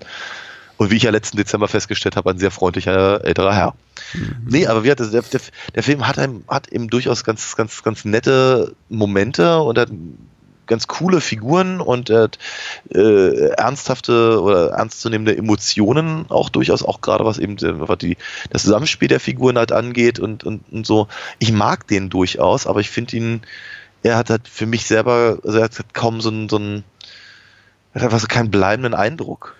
Ich kram ja gerne alle paar Episoden meinen Spruch von, äh, von wegen ein Film, der Film sei weniger als die Summe seiner Teile äh, raus. Und das gilt für mich eben im Falle von Scream 2 auch. Ich mag einzelne Momente. Ich mag die Schauspieler. Ich, äh, also Ne- Neff Campbell, sagt man, man hat einen Crush auf jemand oder Neff Campbell ist mein Crush oder war mein Crush? Ich Keine sag mal Ahnung, so. aber ich kann es nachvollziehen. Ja, ich, ich, ich mochte sie mal sehr, also etwas mehr als gerne in, in, in jugendlichem Alter. Sie war schon eine sehr äh, attraktive Persönlichkeit, nicht zuletzt auch durch ihr Erscheinen in Wild Things, über die wir auch vor ein paar Jahren gesprochen haben. Das war schon eine gute Zeit für Neff Campbell-Fans. So, die, Ja. die, die Zeit 96, 97, 98, da gab es einiges, äh, was sehr hübsch war. Äh, äh, grundsätzlich Wes Craven mag ich sowieso. Und ja, es gibt eben auch einige Spannungsmomente, die wirklich fein sind. Der Prolog ist super, äh, die Sache im Tonstudio ist, ist gut. Sie ist nicht so wirklich, was die Geografie des Raums betrifft, für mich nachvollziehbar, weil dann irgendwann begibt sich Corty Cox in dieses äh, äh, Labyrinth aus äh, schallisolierendem Material Ja. oder äh, schallschluckendem Material und ich denke mir, ja, was, welches Tonstudio sieht so aus? Ach, geschenkt, weil äh, tatsächlich der Moment funktioniert so gut, dass ich darüber ganz gut hinwegsehen kann. Das, was eben Phantasm 2 nicht geschafft hat, da, da gibt es immer wieder Momente, in denen ich mir denke, in denen ich das Gesehene, die, die, die Authentizität des Gesehenen in Frage stelle und mich am Kopf kratze und denke, warte mal, Ja. Nee. Und Scream 2, da sieht man eben auch den fähigeren Regisseur, das größere Budget wahrscheinlich. Da, da, da, da, da denke ich oft auch so einen Bruchteil einer Sekunde, hm, ja, naja, egal, passt schon. Auch, auch gerade so was dieses, was wir auch im ersten schon zum Teil gemacht haben, aber hier- noch größerer Intensität, dieses, ähm, sobald jemand aus dem, aus dem Bildkader tritt, ist er ein potenzieller Mörder. Also so, Neff Campbell spricht mit David Arquette. David Arquette geht durch die Tür und zwei Sekunden später taucht Ghostface auf, äh, wirbelt sein Messer rum, sein, seinen Dolch, verschwindet wieder und David Arquette kommt wieder rein und sagt, ich war nur kurz draußen. so oder so ähnlich. Also so, solche oder solche ähnliche Momente gibt's ja zuhauf in Scream 2 und irgendwann nerven die auch so ein bisschen. Ja. Aber irgendwie sind die dann doch immer noch so auch, auch cool gespielt von einem wirklich kompetenten Cast, die ich auch alle sehr gern mag, dass ich Ja. mir denke, ach komm, egal, die haben's ja auch drauf. Ja, Ähm. also äh, das, das, das denke ich mir aber tatsächlich bei Laurie Metcalf. Also Jackie aus Roseanne. Ja. Ich habe mich super, ich, erinnere mich noch, ich habe mich super gefreut äh, äh, damals im Kino, als ich, äh, als sie auftaucht, dachte mir, boah, ich habe ich jetzt aber auch schon seit ewig nicht mehr gesehen. Mhm. Und und und äh, fand das fand das irgendwie fand das klasse, dass sie eben auch mal was anderes zu tun hat, als eben immer nur mit über seinen Bar rumzuhängen. Ähm, und fand halt ihre Rolle ganz knuffig oder lustig halt über den meisten Teil des, des Films und wie auch gerade so als Pendant zu Gail Weathers führt halt zu so wenig. Und dann, und dann, wenn wir, und jetzt kommt natürlich wieder der Spoiler, äh, wenn wir dann eben zum, zum, zum Ende kommen, dachte ich so bei mir, okay, das ist jetzt aber aus dem Hut gezaubert. Ja. Also das ist Mrs. so, Loomis! Da, da, da. ja, das ist halt, also wie, wie sie es machen, ist okay tatsächlich, weil wie, weil, weil die, weil, weil das, das, das Sydney als einzige Person noch weiß, wer Billys Mutter ist. Und Ja. dass natürlich dieses Mutter-Ding ja auch durch, durch Horrorfilme zieht wie Rotz am Ärmel, Ja, äh, ja. passt ja auch in gewisser Weise. Es ist, es ist nicht doof. Also das ist alles andere als doof, aber es kommt mir trotzdem so aus dem Hut gezaubert vor. Ähm, weil, naja, das ist halt, es gibt halt keinen wirklichen Hinweis oder, oder, oder, oder auch nur, auch nur den Anlass, dass sie jetzt nur ausgerechnet der, einer der Mörder ist. Äh, also bei, bei, bei Dingenskirchen hier Mickey funktioniert das noch ein bisschen besser, weil der ist sowieso creepy den meisten Teil des Films und nicht, nicht sehr nett und sehr sympathisch, wie wir es eben schon bei ja, Matthew Lillard und, und äh, Skeet Ulrich. Skeet Ulrich, danke, äh, halt ha hatten. Aber wie sie ist halt so, so, so, was? Wie jetzt? Ernsthaft? Ja, natürlich, Also- der Film hätte uns natürlich einfach die, ja. gut, würde er das preisgeben, dass sie eben die, die, die Mutter ist des, äh, des Mörders aus dem ersten Teil, dann wäre es wahrscheinlich auch relativ klar. Ähm, Natürlich. Klar, aber. Dadurch, dass also, der Film das vor, vorenthält, ist es natürlich so, äh, also eher so ein Moment. Ja, ja genau. Und dann, dann, dann hatte ich so das Gefühl, es ist halt, es wirkte halt auf mich wirklich so, als hätten sie einfach so ein paar Namen von Figuren halt einfach in den Hut gepackt und dann mhm. durfte Wes Craven ziehen. Äh, ja, so geht ja auch die Historie, dass tatsächlich das Originaldrehbuch von Williamson äh, irgendwie geleakt, sagt man ja immer so schön, ist im, im, im, im damals noch relativ jungen Internet und mhm. äh, sie das wegen das Ende auch umschreiben mussten und ich glaube auch mehrere Varianten gedreht haben. Mhm. Äh, okay. Und so fühlt es sich dann eben auch an. Ja. Leider. Ja. ja. Es, es, es, wirkt eben beliebig. Ich finde es jetzt auch nicht schlecht, aber es wirkt auch komplett beliebig. Und sie, es wird ja sogar, was ich dann schon wieder ganz äh, charmant ist, auch so ein Unwort, das ist auch so ein vergiftetes Kompliment. Was ich auch schon irgendwie wieder ganz putzig finde, ist, wenn sie, wenn tatsächlich dann auch Mrs. Loomis, also äh, Tante Jackie, äh, darauf verweisen darf, dass im Grunde Mickey als Täter oder als ihr Assistent, als Partner in Crime komplett beliebig ist. Ja dass sie den irgendwie quasi bei, bei Craigslist oder sowas gefunden hat. Also, ja, ja, ja, ja. So, von wegen Psychos findet man überall und er, er war eben hier der kompetenteste von allen und er und, und, und, und uh, Timothy Oliphant dann hat manisch in die Kamera grinst. äh, das, das reicht ja dann auch fast schon. Ja. Aber ja, es ist, es, es fühlt sich eben weniger organisch an und dadurch, dass sie eben, dass eben Neff Camper äh, die ja eben unser emotionaler Anker ist in diesem Film, mhm. keinerlei Beziehung hat zu Mrs. Loomis. Äh, ich glaube, noch weniger wahrscheinlich zu Mickey. Mhm. Und wenn sie eine Beziehung hat, wir niemals daran Anteil haben. Naja, der, der, der, das stimmt schon. Aber was, was wir natürlich wissen, ist, dass Billys, Billys Vater mhm. verführt wurde von Sydneys Mutter. Ja. Weswegen Billy es eben auf sie abgesehen hat, mehr oder weniger. So, und äh, hier, hier, hier kriegen wir jetzt im Prinzip die, die andere Seite davon. Also die, die verlassene Frau, die entsprechend natürlich, und, und dann eben auch, auch noch, äh, also wird nicht, nicht nur, nicht nur, dass ihr, dass, dass ihr Mann sie für, für Sydneys äh, Mutter verlassen hat, sondern Sydney hat eben auch noch ihren Sohn umgebracht. Mhm. Das ist schon in gewisser Weise nachvollziehbar, aber es ist, ist, äh, es, mir fehlt eben auch tatsächlich der emotionale Bezug zu, mhm. der, zu der Geschichte, weil es eben einfach so, äh, so, so ein Tatar-Moment ist am Ende. Ja, und mh, hm, mit nichts irgendwie verdient wurde. Eine Sache, die ich mir noch hier gemerkt habe, ist ähm, auch, auch, wieder so ein Gefühl des Bedauerns. Ich fand es so ein bisschen schade bei aller, aller Freude über die Präsenz hier von äh, Tori Spelling und Luke Wilson und Heather Graham und so.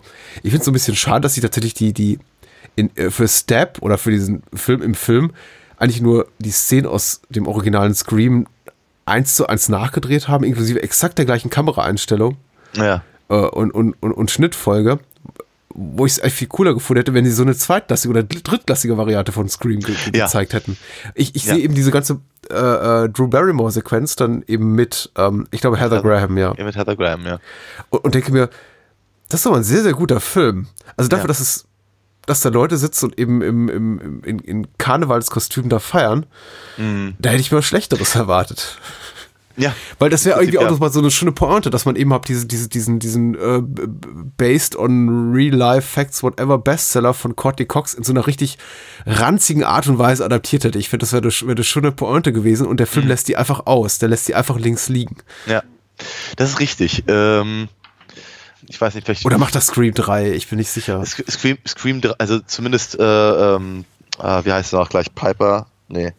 Oh, ich habe hab ihren Namen vergessen, verdammt mich. Piper Laurie? Nee, nicht Piper Laurie. War das nicht die Mama von Carrie? Ja, ja, ja natürlich.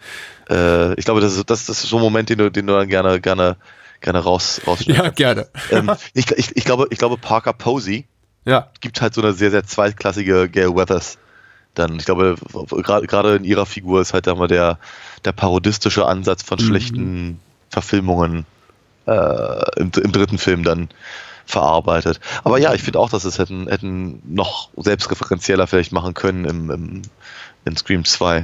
Mhm. Ähm, ja. Ja. Ja.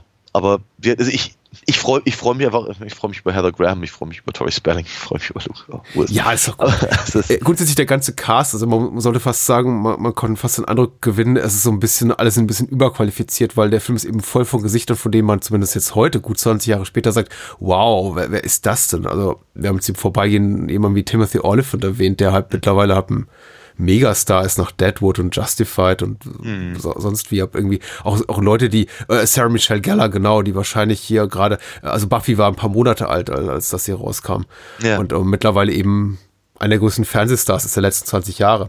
Äh, und das ist Immer schon, noch? schon Ich weiß nicht. Ich weiß nicht, ob immer noch, aber Leute, die in diesen ganzen Syndicated TV-Shows mitgespielt haben, die müssen irgendwann nie mehr arbeiten, glaube ich, in ihrem ganzen Leben. Also Ja, das kann durchaus sein. die sitzen wahrscheinlich auf einem Riesenhaufen Berg äh, Geld und Ich, ich habe auch, ich habe mir mal die Mühe gemacht, habe mal tatsächlich nachgeguckt, was ist eigentlich aus denen allen geworden und sie sind, glaube ich, alle sehr relativ gut im Geschäft, aber sind tatsächlich alle keine Megastars.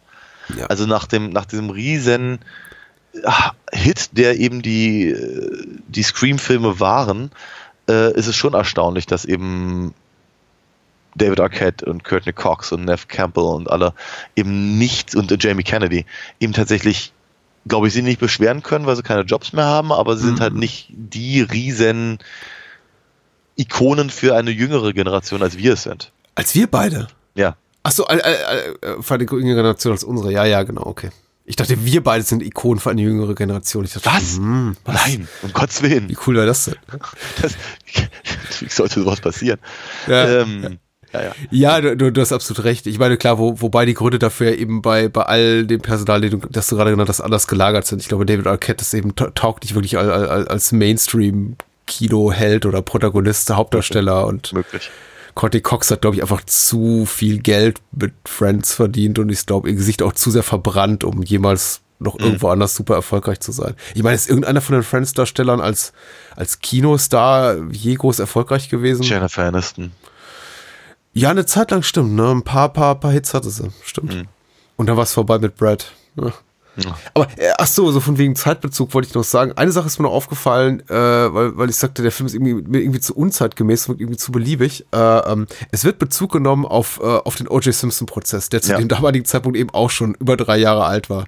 Ja, ja. Dass eben äh, hier äh, Mickey sagt, ich, ich, ich besorge mir irgendwie Johnny Cochrane oder so und der boxt mich da raus, der ja, Hm.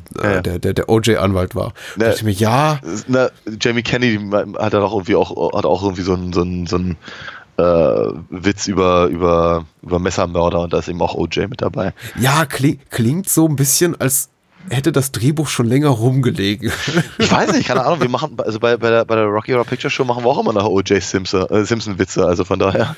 ja, ich meine, klar, es gibt jetzt eine Miniserie, es gibt eine Dokumentation, preisgekrönt, äh, die, die, die, dieser Tage, aber ich, ich meine, um in einem Film, der für eine jugendliche Zielgruppe gedacht ist, das irgendwie so beiläufig fallen zu lassen. Ich meine mich daran zu erinnern, dass ich, Ich auch glaube, schon damals sieben, hat es funktioniert. Ja, ich glaube auch, es hat besser funktioniert. Äh, au- au- auf jeden Fall. Und äh, von wegen hier Na- Nachhall und so popkultureller Nachhall. Ich meine, der, der, dieser Fall hatte ja auch ein, eine sehr, sehr lange Lebenszeit. Also da haben noch Menschen Jahre danach darüber geredet. Und äh, Ja. insofern alles gut. Ich wollte das auch nur zur Ehrenrettung des Films sagen, weil ich vorhin sagte, Scream 3 ist insofern interessanter, als dass er mehr ein Produkt seiner Zeit zu sein scheint. Ja. Und deswegen irgendwie so, so mehr Rewatch-Value hat für mich als jetzt der zweite. Ja. Aber der zweite ist ja immerhin an der Stelle so ein bisschen Ja. historisch verankert. Ich ver verstehe, was du meinst. Ich, ich finde es ich find's nicht schlimm, weil ich mir eben auch ganz gerne durchaus eben an, an die Zeit zurück äh, erinnere und dann eben, äh, glaube ich, dass mich noch, oh, noch heute auch noch ein bisschen mehr anspricht, alles in allem. Also das kann ich dem Film, glaube ich, nicht so richtig äh, vorwerfen. Ich finde, ich finde halt, äh, ich finde, ja, mittlerweile finde ich einfach andere Dinge interessanter und sehe das halt mehr so als Teil eines Dramas mit Mhm. Gruselelementen. Ich freue mich halt über die Schauspieler. Ich finde find halt ehrlicherweise Derricks, also Jerry Co- O'Connells Abgang, finde ich halt immer noch ein bisschen doof.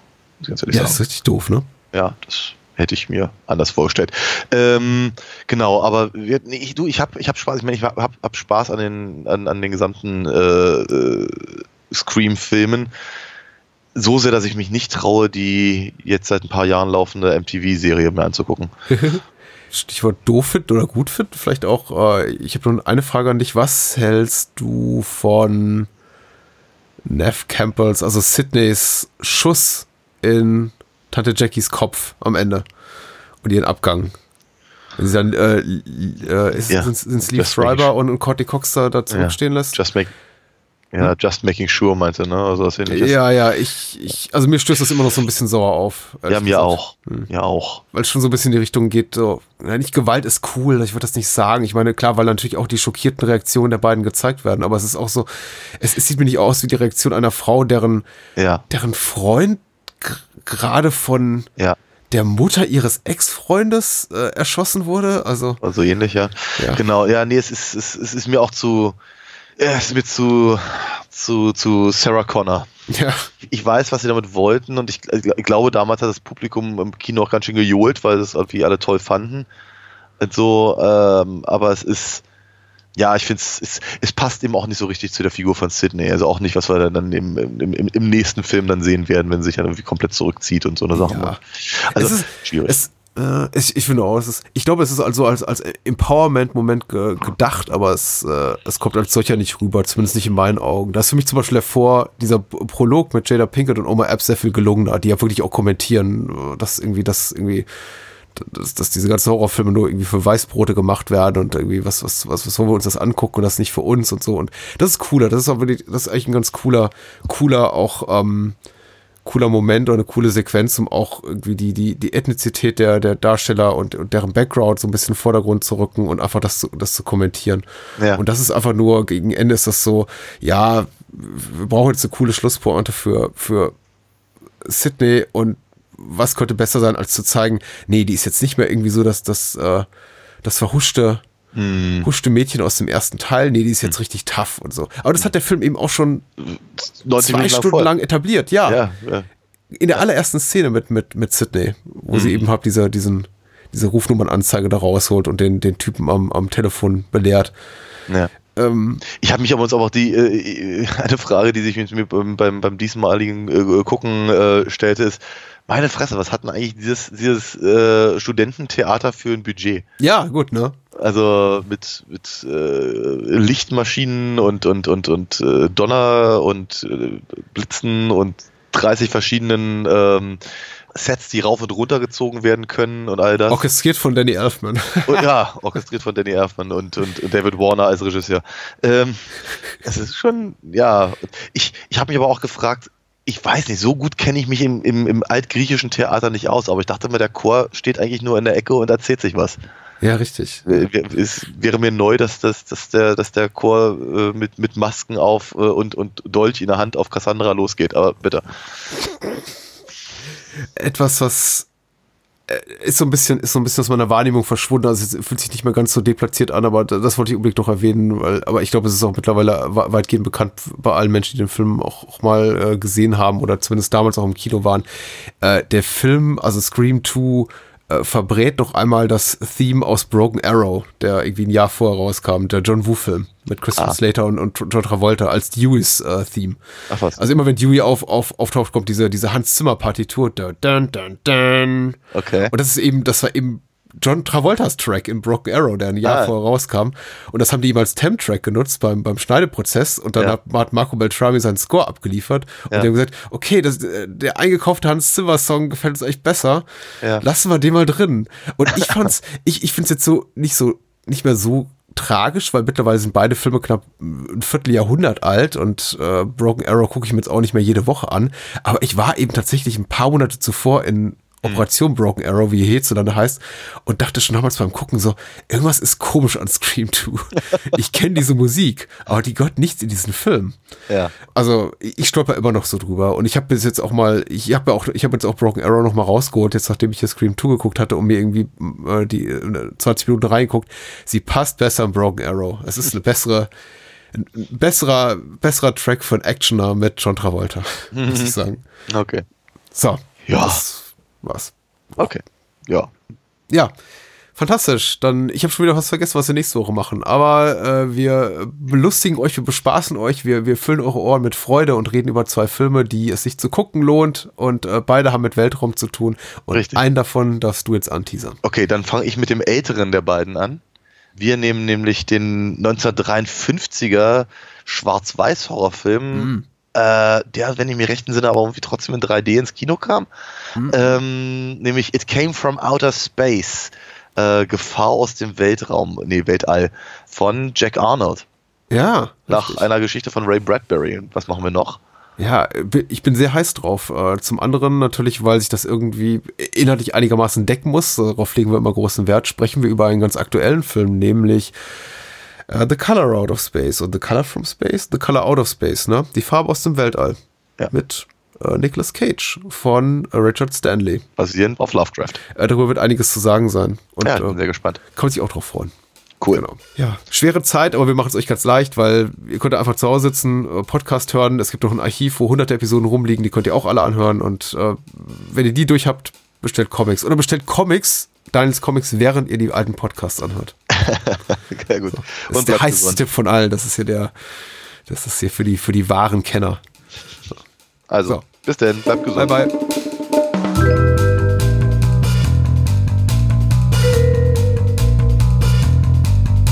Das war's.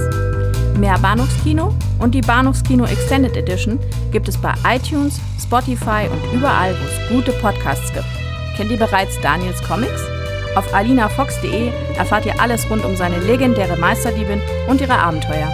Und denkt bitte daran, eure Unterstützung durch eine Patreon-Patenschaft oder PayPal-Spende sichert diesem Podcast das Überleben. Unter bahnhofskino.com findet ihr alle Möglichkeiten, uns unter die Arme zu greifen. Vielen Dank fürs Zuhören und adios.